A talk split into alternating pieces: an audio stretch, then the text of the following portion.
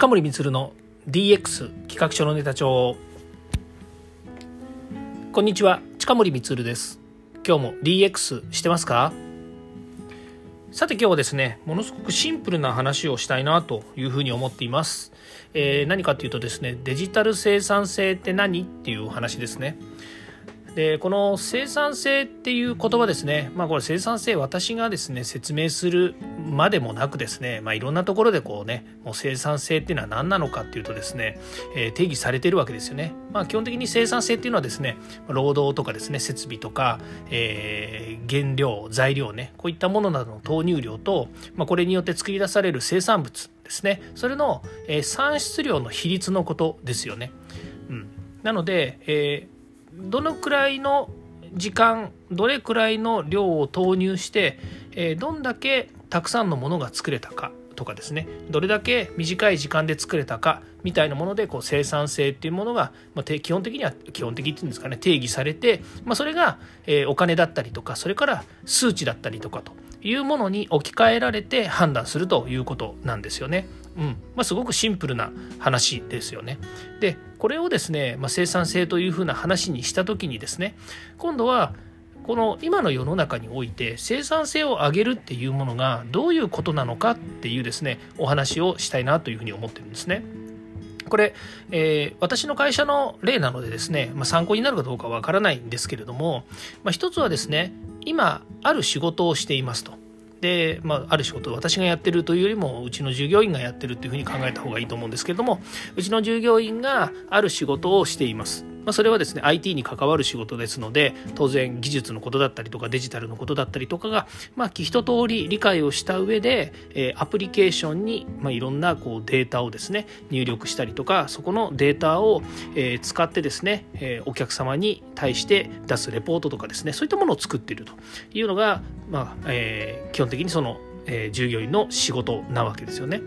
でところがですね、えー、この仕事っていうのは今までのえー、仕事長い年月長い時間をかけてその仕事のプロセスっていうものは作ってきたんですけどもただ前任者っていうのがいまして前任者から引き継いでやっている仕事の流れと同じものを、えー、そのまま踏襲して今の従業員ですね今の、えー、担当者はやっているんですよね。でただですね、えー、これは一回作ったプロセスや仕事の流れっていうのはどんどん見ていくとですねもっとこう改善できるんじゃないのか不都合がある。もしくは、えー、お客様との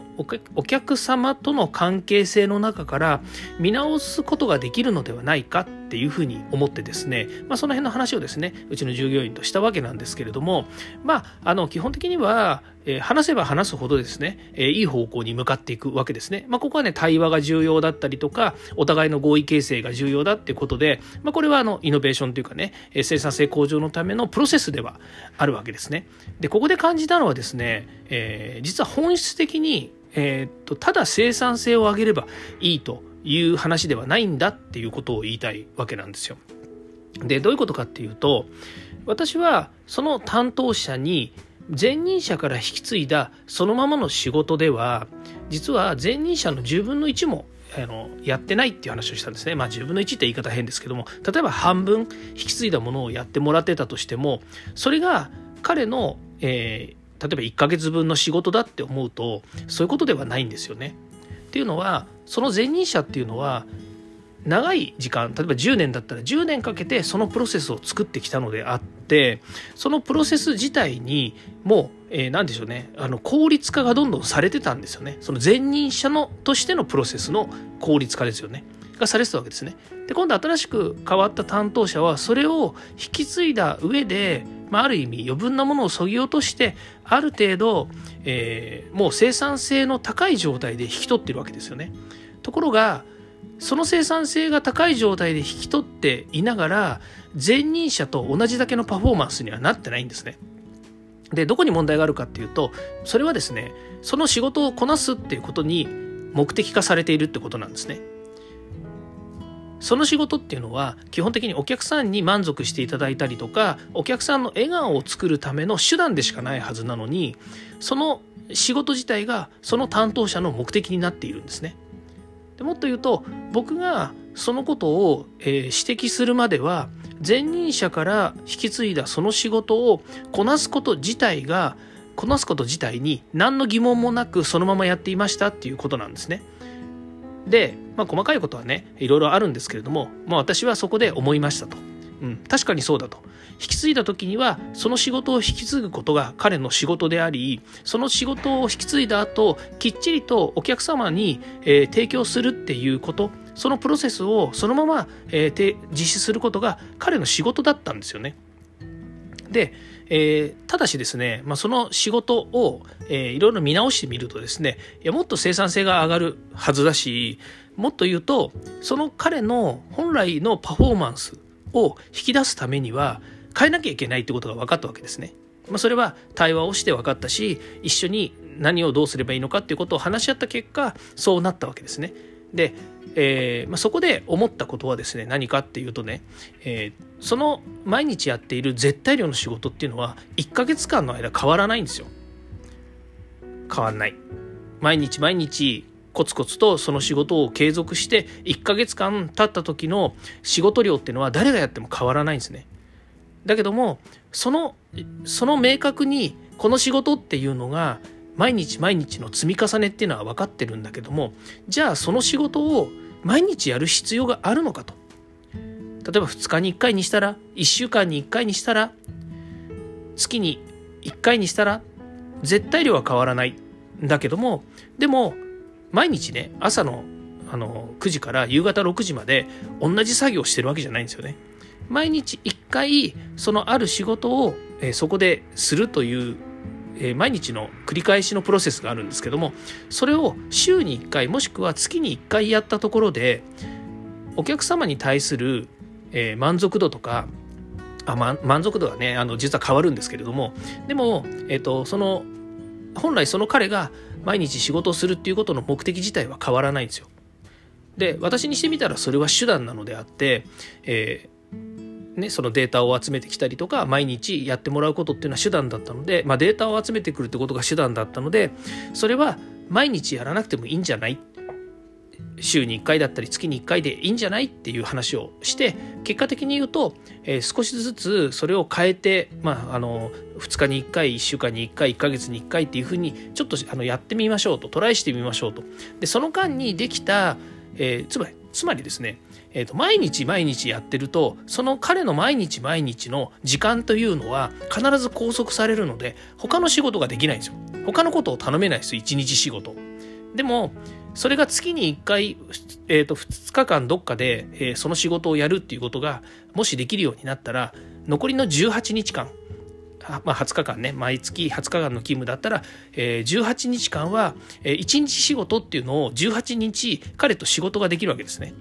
で、それが分かってくると、そこに私が本来、本来じゃないね、私が彼と一緒にやりたい新しいイノベーションが起こせるような仕事、もっと言うと、0から1を生み出せる仕事を彼と一緒に作りたいっていうふうに思えるようになるわけですよ。